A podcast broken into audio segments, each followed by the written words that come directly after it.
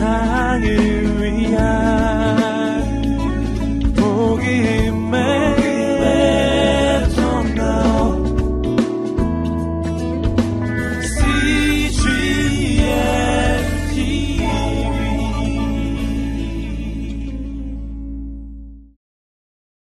세상에서 긴, 제일 긴 여행을 30cm의 여행이라고 그러죠. 머리에서 가슴까지의 여행을 일컫는 말입니다. 머리로 지식으로 아는 것과 마음으로 삶으로 행하는 것의 차이가 그만큼 크다는 것을 말하고 있습니다. 요나가 니누의 성에 가서 하나님의 메시지를 전했을 때 놀라운 일들이 일어났습니다. 니누의 성 전체가 다 회개하고 어, 돌이킨 것입니다. 하나님은 그들의 돌이킴을 받으셨고 또 그들에게 내리기로 작정하셨던 진노를 돌이키시고 용서하셨습니다. 하나님은 그들의 회개를 기뻐하셨습니다. 그렇다면 하나님의 선지자인 요나도 하나님과 함께 기뻐하며 이누의 회개를 기뻐하며 하나님의 그 용서하심에 감사하며 찬양하는 것이 마땅할 것입니다. 그러나 요나는 기뻐하지 않았습니다. 기뻐하지 않을 정도가 아니라 분노했습니다. 1절 말씀에 보면 요나는 몹시 기분이 상했고 화가 났다 라고 말했습니다. 직역하면 마음을 주체할 수 없을 정도로 분노에 사로잡혔다라는 그런 뜻입니다. 니누의 회개에 대해서 기뻐하시는 하나님, 또 니누의 회개에 대해서 정반대로 분노하는 요나의 모습. 이 대조되는 모습이 바로 요나서의 핵심 메시지입니다. 요나가 전한 메시지를 통해 회개하는 니누웨의 백성들에 대해 하나님이 얼마나 기뻐하시고 돌이키시고 그 진노를 거두시는 하나님의 모습과 정반대로 불쾌하고 분노하고 그리고 여전히 미움에 사로잡혀 있는 이 요나의 대조되는 모습을 우리에게 보여주시는 것입니다. 요나의 모습은 매우 안타깝고 슬픈 모습입니다. 하나님은 노하기를 더디하셨지만 요나는 즉시로 분노했습니다. 하나님은 그 진노를 거두셨지만 요나의 마음속에는 불같은 진노가 활활 타오르고 있었던 것입니다. 안타깝고 슬픈 모습입니다. 매튜 헨리 목사님은 말하기를 죄인이 회개하고 돌아오면 하늘에서 큰 기쁨이 있는 것처럼 우리 성도들이 연약하고 어리석음 가운데 있다면 하늘에선 큰 슬픔이 있다. 그래서 요나서는 우리에게 큰 슬픔을 보여주는 거예요. 요나만입니까? 바로 우리의 모습입니다. 요나의 마음속에 있는 이 분노, 하나님의 기쁨을 함께 공유하지 못하는 이 요나의 모습이 바로 우리들의 모습이기 때문입니다. 또한 요나가 하나님께 기도하는 태도를 보면 2장에 나타난 기도와 정반대입니다. 2장에서 그가 물고기 뱃속에서 큰 물고기 뱃속에서 기도할 때 그는 겸손한 찬의 기도를 드렸습니다. 그러나 4장에서 그가 하나님께 기도할 때는 교만한 고개를 뻣뻣이 쳐들고 하나님 앞에 교만한 기도를 하고 있습니다. 2장에서 그가 물고기 뱃속에서 기도할 때 그는 주님을 높이는 기도를 했습니다. 그런데 4장에서 기도할 때는 자신을 높이는 기도를 하고 있는 것입니다. 물고기 뱃속에 있을 때는 자기의 생명을 구원해달라고 기도했지만 이제 4장에 이르러 그는 자기의 생명을 거두어 달라고 그렇게 항의하고 있습니다. 물고기 뱃속에서는 자기에게 베풀어 주신 하나님의 은혜에 감사하고 있지만 4장에서는 니누의 백성에게 베풀어진 하나님의 은혜에 대하여 반발하고 있는 것입니다. 이중적인 모습이죠. 이 장에서의 그의 기도가 거짓말이라고 볼 수는 없습니다. 그것도 진실한 기도였습니다. 그러나 사람의 진실은 이렇게 연약하다는 거죠. 진실이었지만 또 우리의 마음속에 깊은 곳에 숨어 있는 죄악으로 인해서 이런 모습이 나타날 수 있다는 거죠. 그래서 어느 신학자는 이 사장에 나오는 요나의 기도를 가리켜 영적 유아로 회귀한 것이다. 영적인 유아의 전형적인 모습을 보여준 기도다라고 말합니다. 하나님께 쓰임 받았던 사람들도 이렇게 영적 유아 기와 같은 그런 기도를 하는 경우들이 있습니다. 그가 하나님께 분노한 이유는 무엇입니까? 2절에 그의 고백에서 잘 나타나 있습니다. 2절의 말씀을 같이 읽어보겠습니다. 시작. 기도했습니다. 여호와여, 이것이 내가 고향에 있을 때 내가 말씀드린 것이 아닙니까? 이래서 내가 서둘러 다시스로 도망한 것입니다. 주께서는 은혜롭고 동정심이 많은 하나님이시고 진노하는데 더디시고 사랑은 충만하시며 재앙을 내리는 것을 주저하신다는 것을 내가 알고 있었습니다. 요나는 하나님의 어떤 분이시는 잘 알고 있었습니다. 은혜로우시며 자비로우시며 노하기를 더디하시며 뜻을 돌이켜 재앙을 내리지 아니하시는 하나님. 그런 하나님으로 제가 알고 있었습니다.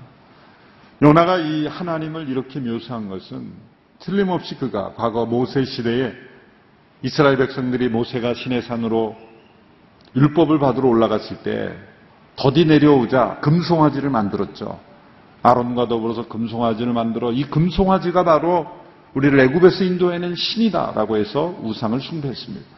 하나님이 그 백성을 진멸하시기로 진노하셨지만 모세의 간절한 중보의 기도로 하나님께서 뜻을 돌이키셨어요. 그리고 나서 하신 말씀이 출애굽기 34장 6절에서 7절의 말씀입니다. 제가 읽어보겠습니다. 그리고 주께서 모세 앞으로 지나가면서 선포하셨습니다. 여호와 여호와 긍휼하고 은혜로운 하나님 오래 참고 선함과 진리가 풍성하며 수천 대에 걸쳐 긍휼을 베풀고 죄악과 범죄와 죄를 용서하며 죄지은 자들을 징벌하지 않고는 그냥 넘어가지 못하니 아버지의 죄를 그 자식들과 그의 자손들에게 3, 4대에 걸쳐 징벌한다. 이렇게 하나님의 긍휼과 용서는 수천 대에 걸치는 오래 참고 선함과 진리가 풍성하시고 수천 대에 걸쳐서 인내하신 하나님. 하나님의 징벌은 3, 4대에 그치는 하나님. 얼마나 대조가 됩니까? 요나는 이 사건, 이 사건을 분명하게 기록하고 기억하고 있었을 것이라고 볼 수 있습니다. 하나님께서는 회개하는 자에게 진노를 거두시고 용서하기를 기뻐하신 하나님이라는 것을 머리로 알고 있었습니다. 역사 속에 행하신 하나님의 역사를 기억하고 있었습니다. 그러나 그의 마음은 하나님의 마음을 품지 못했습니다. 아는 하나님은 지식 속의 하나님이었지 삶의 하나님이 아니었던 것입니다. 그의 하나님은 머릿속에 있었지만 마음에 계시진 못한 것입니다. 그러니 분노가 일어난 것이죠. 요나는 왜 분노했습니까? 하나님이 잘못하고 계신 거라는 거죠. 은혜 베풀 자격이 없는 자에게 베풀었다는 것이죠. 이 말 자체가 모순입니다. 은혜란 무엇입니까? 받을 자격이 없는 자에게 줄 의무가 없는 존재가 주는 것이 은혜입니다. 은혜는 이 두 가지 조건이 합당해야 됩니다. 조금도 의무가 없는 자가 받을 자격이 없는 자에게 주어지는 것이 은혜입니다. 그것이 은혜다운 은혜인 거예요. 하나님은 이누의 백성들에게 은혜다운 은혜를 베풀어 주신 것입니다. 최근 두란노에서 번역된 책 가운데 미국 리디머 교회 교회의 담임이신 팀 켈러 목사님이 쓰신 책이 있습니다. 탕부 하나님이라는 제목으로 번역이 됐는데요. 원제는 The Prodigal God 이렇게 되어 있습니다. Prodigal이라는 것은 원래 누가복음 15장에 나오는 탕자를 Prodigal son이라 그러죠. 방탕한 아들 그럴 때 Prodigal이라는 단어 쓰는데 그 단어를 하나님께 붙였어요. 누가복음 15장에 나오는 집을 나가 방탕하게 살던 둘째 아들이 돌아왔을 때 그 아버지가 그 아들을 용서하고 제일 좋은 옷을 입히고 잔치를 베풀고 기뻐하고 용서하는 그 비유. 예수님께서 그 누가복음 15장의 비유는 비유 중의 비유요. 복음의 핵심을 우리 하나님이 어떤 분이고 인간이 어떤 존재이고 예수님이 어떤 분인가를 가장 잘 보여주는 너무 중요한 비유죠. 그 비유를 해설한 책인데요. 여러분 꼭 한번 사서 읽으시기 바랍니다. 두란노에서 부탁해서 제가 광고하는 게 아니라 제가 읽고 감동을 받아서 기독교 고전이 될 수 있는 아주 중요한 책이에요. 그런데 왜 이 프로디걸이라는 하나님을 탕부 하나님이라고 비유했을까? 사실 충격적인 단어죠. 이 비유의 핵심은 사실 방탕한 아들이 돌아오는 건 맞습니다. 한 부분입니다. 그런데 그보다 더 중요한 것은 왜 그 비유가 주어졌는가죠. 15장 1절에 보면 예수님께서 죄인들과 함께 식사하시고 그들과 함께 그들의 친구가 되어주신 것에 불만을 가진 서기관과 바리새인들을 향하여 이 비유를 가르치신 거예요.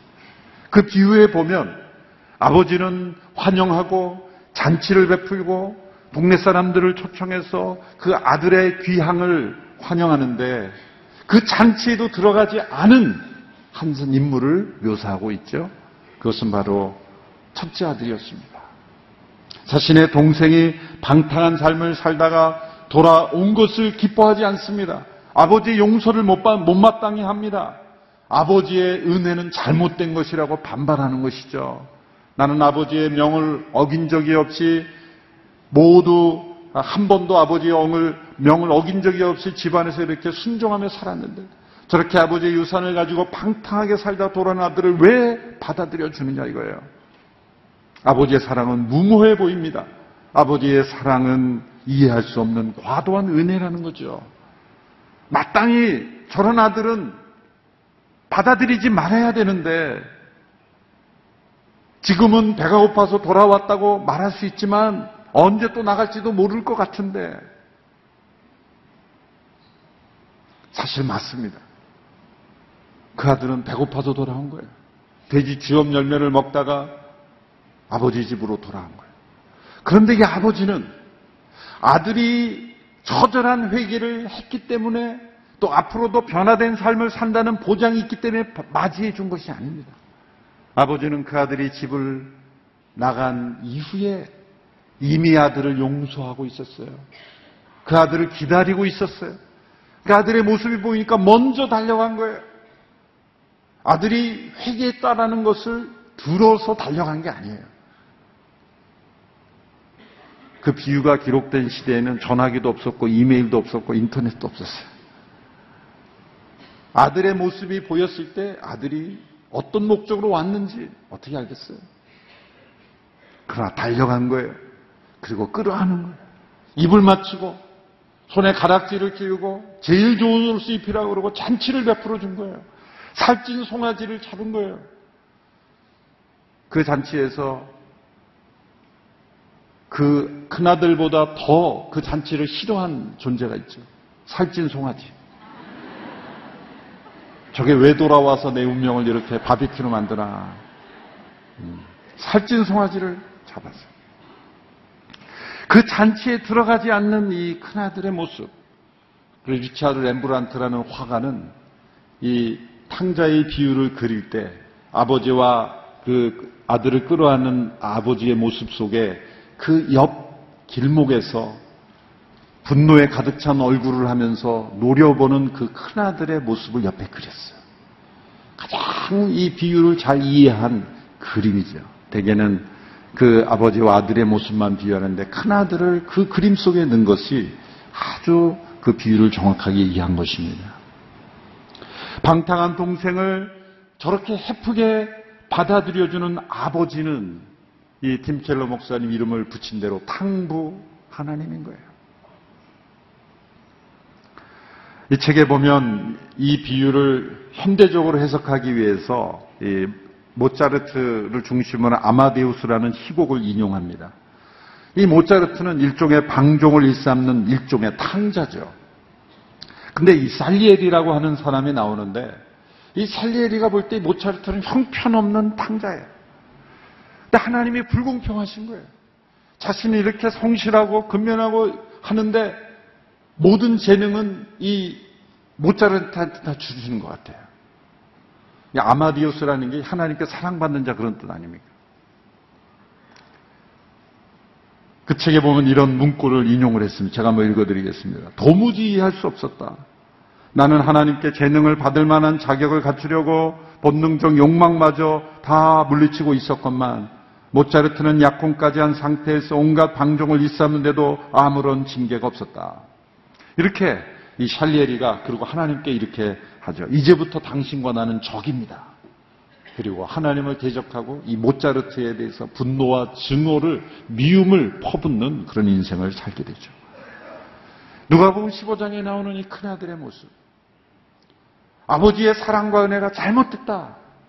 그 아들을 아들이 돌아왔을 때 맞이해주고 그 회개를 받아주고 새로운 인생을 살도록 잔치를 베풀어주는 아버지는 탕부 아버지, 탕부 하나님입니다. 그러나 그것을 인정하지 못하고 받아들이지 못하는 당시의 바리새인과 서기관들. 여러분 우리가 하나님의 용서를 받는 것은 우리가 회개했기 때문에 하나님의 용서를 받는 게 아니에요. 우리가 회개하기 이전에 하나님은 예수 그리스도의 십자가 안에서 우리를 용서하고 기다리고 계시는 거예요. 이 순서를 이해하는 것이 매우 중요합니다. 요나는 어떤 모습입니까? 누가복음 15장에 나오는 큰아들과 같은 아마데우스에 나오는 이 살리에리와 같은 것이 아낌없는 사랑으로 니누에를 대하시는 하나님의 풍성하신 사랑에 반발하고 있는 것입니다. 이 탕부 하나님께 반발하는 거예요. 이 악한 니누에 사람들에게는 하나님의 은혜가 부어져서는 안 된다라고 주장하고 있는 것입니다. 이것이 요나의 분노입니다. 그래서 그는 자신의 불순종을 합리화하지 않았습니까? 하나님 이러실 줄 알았기 때문에 얘가 다시스로 가진 것이 아닙니다. 다시스로 간 것 아닙니까? 제가 여기 오지 말았어야 합니다. 자기의 불순종을 옳은 행동이었다고 합리화하고 있는 것입니다. 요나의 머릿속에는 하나님이 어떤 분인지를 잘 알았지만 마음으로는 삶으로는 알지 못하고 있습니다. 그뿐만이 아닙니다. 요나는 하나님께 자신을 죽여달라고 간청합니다. 3절을 보십시오. 여호와여 이제 제발 내 목숨을 가져가십시오. 내가 사는 것보다 죽는 것이 편히 낫겠습니다. 죽겠다고 하는 거죠. 사람은 왜 자기가 죽겠다고 말합니까? 내가 옳은데 받아들여지지 않을 때 죽고 싶을 만큼 괴로울 때가 있어요. 바로 요나의 모습이에요. 구약에 보면 요나처럼 또 죽겠다고 아우성친 사람이 있죠. 엘리야입니다. 아합과 이세벨에게 하나님의 심판을 예언한 뒤에 그는 광야로 도망가서 차라리 하나님 나를 죽여주십시오라고 말합니다. 왜 이 요나와 엘리야가 죽겠다고 그렇게 말했을까요? 어떤 때 이런 현상이 나올까요? 하나님의 쓰임을 받고 하나님의 도구가 되는 사람이 왜 이렇게 죽겠다고 하는까지 나올까요? 그 공통점은 뭡니까? 하나님께서 포기하지 않으신다는 거예요. 하나님 요나는 니누에 대해서 보내시고 포기하지 아니하시고 하나님이 엘리야를 아합과 이세벨에게 보내시고 포기하지는 않으신다. 엘리야도 아합과 이세벨을 상대하기 싫었을지도 몰라요. 하나님이 나에게 주신 사명으로 받아들이기 싫은 거예요. 그런데 끝까지 포기하지 않고 보내시는 거예요. 죽기보다도 싫은 겁니다. 그 일을 하는 것이. 차라리 죽는 것이 낫겠다. 여러분, 때로 우리의 삶에 죽기보다 싫은 것이 내 앞에 놓여질 때가 있어요. 그럼 그거 하나님의 소명이라고 확신하시기 바랍니다. 왜 내게 죽기보다 싫을까? 하나님께서 때로 그런 일을 대면하게 하시는 거예요. 여러분의 인생 가운데 이거는 죽기보다도 싫다.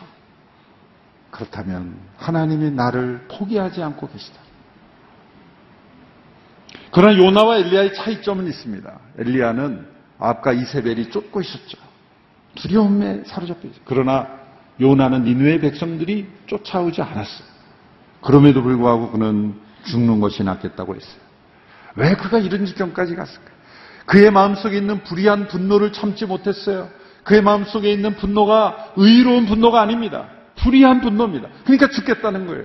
의로운 분노는 절대 생명을 손상시키는 일이 없습니다. 의로운 분노는 사람을 살게 하지 죽게 하지 않습니다. 죽고 싶을 만큼 싫어하는 일이 있다면 여러분 그건 마음속에 불의한 분노가 있기 때문이에요. 또한 요나는 자기 마음속에 있는 좌절감, 요나의 마음 한편에서는 성령님께서 음성을 계속 들려주셨을 거예요. 너 그거 아니야. 너 그 올바른 태도가 아니야. 계속해서 성령님께서 마음을 찌르실 때 그를 덮고 싶은 거예요. 요나가 뱃속 깊은 곳까지 내려가도 하나님이 그를 깨워서 올리셨잖아요. 요나가 이렇게 분노 가운데 있을 때 성령님께서 계속 그의 마음을 두들기셨을 거예요. 그 성령의 음성을 듣지 않으려면 어떻게 해야 돼요? 죽는 수밖에 없는 거예요. 그러니까 그 길을 자꾸 택하는 거예요. 그는 편협한 민족주의를 벗어나지 못했죠. 하나님의 백성들을 괴롭게 하는 저 사람들을 어떻게 용서한단 말입니까? 나는 그 누나의 마음속에 일어나는 분노, 그리고 죽기를 소원하는 요나의 모습을 보여주고 있습니다. 그러나 하나님께서는 이러한 태도로 분노하는 요나를 품어주시고 그를 교훈해 주십니다. 요나의 분노에 대하여 징벌로 대하게 아니하시고 가르치십니다. 여러분 질문과 가르침은 사랑이 있을 때 나오는 것입니다. 정말 싫은 사람은 내버려 둡니다. 하나님은 요나를 포기하지 아니셨기에 니누웨를 사랑하시듯이 요나도 사랑하셨기에 그에게 세 가지 질문을 던짐으로써 그를 가르쳐 주십니다. 첫 번째 질문은 내가 화내는 것이 옳으냐라는 질문입니다. 사절을 보십시오. 같이 읽겠습니다. 시작. 그러나 여호와께서 말씀하셨습니다. 내가 화내는 것이 옳으냐? 범죄한 아담과 하와에게 아담아 내가 어디 있느냐 질문하신 하나님. 예수님을 부인한 베드로에게 내가 나를 사랑하느냐 질문하신 예수님. 이 하나님의 질문은 좋은 방법입니다. 너는 이러이러 이러한 것이다 라고 단정하는 것이 아니라 질문을 통해서 교훈하시는 하나님의 방법이죠. 내가 화내는 것이 옳으냐라는 대답에 요나는 대답하지 않습니다. 이것은 불순종의 침묵입니다. 자신이 옳다라고 항변하는 고집입니다. 그는 이 하나님의 질문에 대답하지 않은 채 성 밖으로 나가서 자기를 위하여 초막을 짓고 앉았습니다. 5절의 말씀을 보십시오. 같이 읽습니다. 시작. 요나가 성읍 밖으로 나가 그 성읍 동쪽에 자리를 잡고 있었습니다. 그곳에서 초막을 짓고서 그늘 아래서 성읍에 무슨 일이 일어날지 알 때까지 앉아 있었습니다. 자, 요나 행동을 보십시오. 그는 니누에를 하루 만에 떠났습니다. 40일이라는 시간이 있었다면 하루 길을 여행한 뒤에 이제 그 성 동쪽에 나가서 자리를 잡고 그 성읍에 무슨 일이 일어나는가 보고 싶었습니다. 구경꾼이 된 거죠. 그의 마음속은 어쩌면 멸망을 기대했을지도 모릅니다. 그런데 놀라운 일이 일어난 거죠.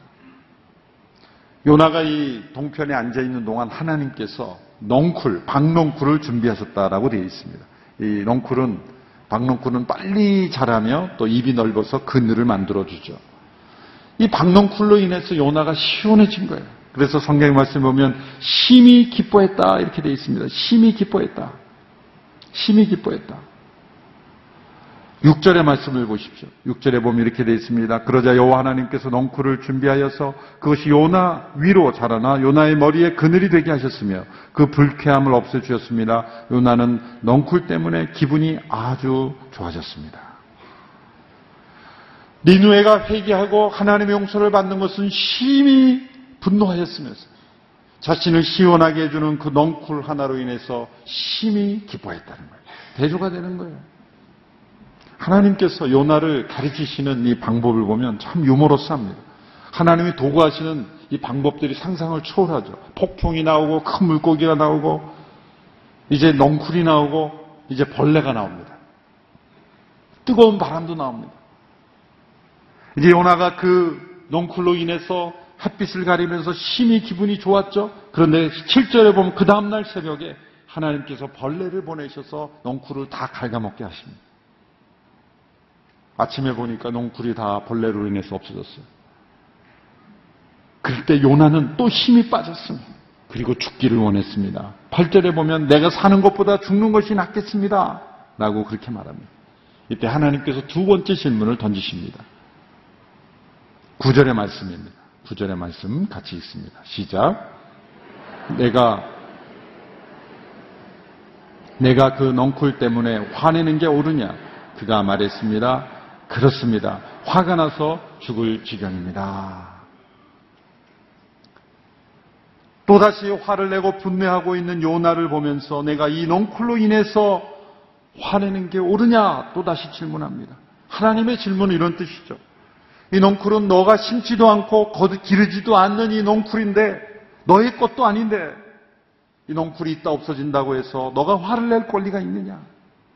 이때 요나는 분노하면서 대들면서 대답했죠. 그렇습니다. 화가 나서 죽을 지경입니다. 이 요나의 가장 밑바닥에 있는 가장 밑바닥에 있는 이 분노가 거예요. 여러분 날씨가 덥다고 막 분노가 치밀어 오르면 뭔가 영혼에 문제가 있는 거예요.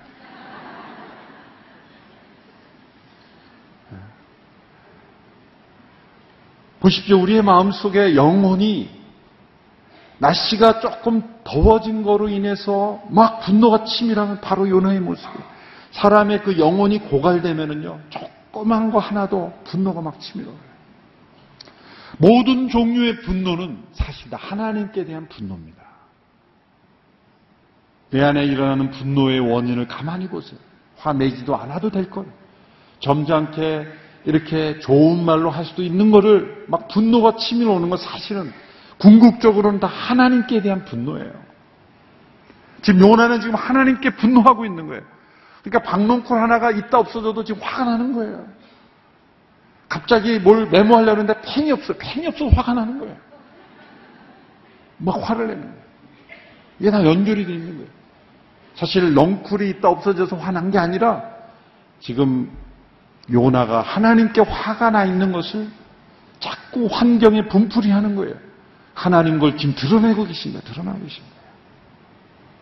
여러분 날씨가 이렇게 무더워지는 것 우리의 영혼이 성숙할 수 있는 계기예요. 아무리 더워도 나는 화가 안 나. 더워서 화나고 비 와서 화나고 추워서 화나고 온통 1년 365일 다 분노 중독에 살아가는 거예요.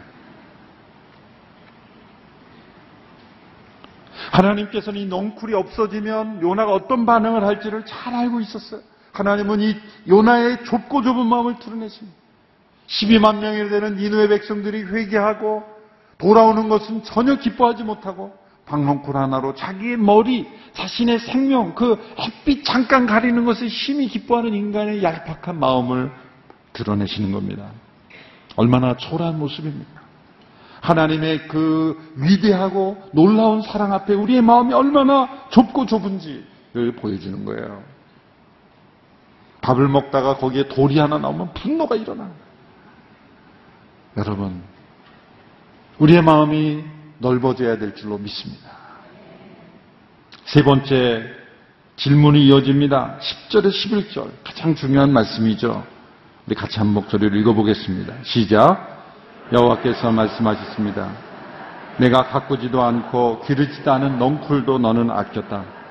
하룻밤 사이에 자라나 하룻밤 사이에 죽어버렸는데도 말이다. 그런데 왼쪽과 오른쪽도 구별하지 못하는 사람들이 12만 명이나 있고 가축도 많이 있는 이 큰 성읍 니누에를 내가 아끼지 않을 수 있겠느냐? 내가 아끼지 않을 수 있겠느냐? 이 세 번째 질문으로 요나서는 끝납니다.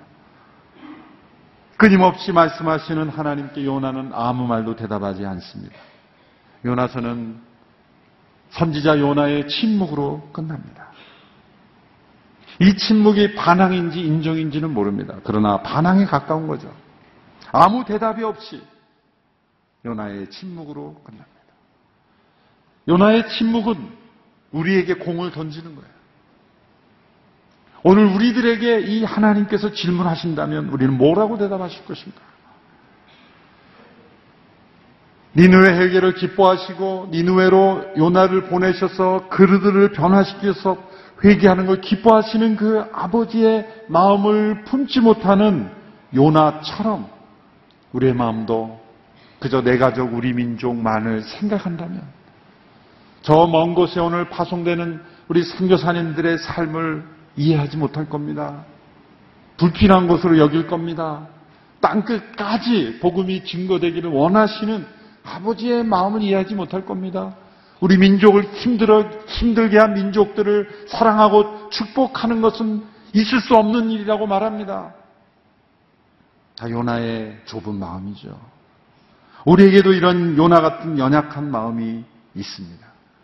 내가 아끼는 것이 합당하지 않겠느냐? 내가 어찌 내가 아끼지 않을 수 있겠냐는 질문 앞에 우리 어떻게 대답해야 됩니까? 하나님 옳습니다.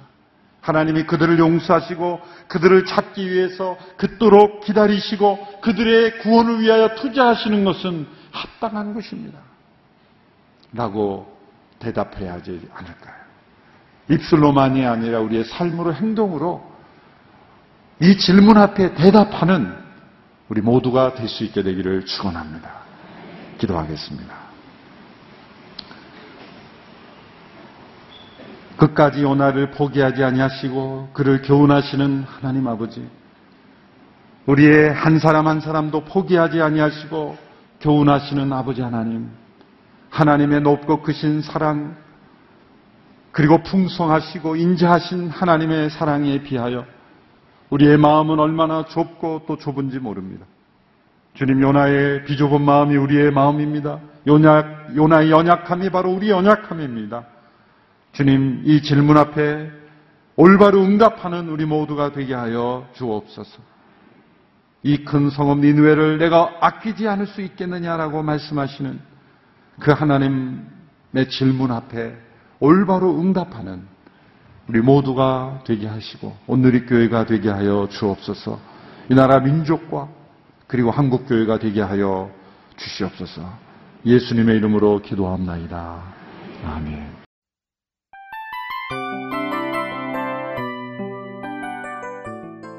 이 프로그램은 청취자 여러분의 소중한 후원으로 제작됩니다.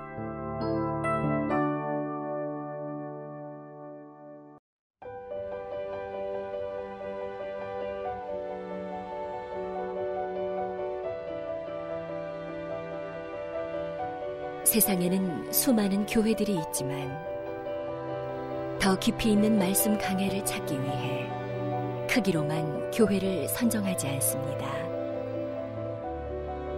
보다 좋은 영적 콘텐츠를 더 많이 나누기 위해 방송비를 받지 않습니다. 1년 365일 복음만 전하고 싶어서 우리는 광고를 하지 않습니다. 온누리의 복음을 땅끝까지 CGN TV와 함께 땅끝 성교사가 되주세요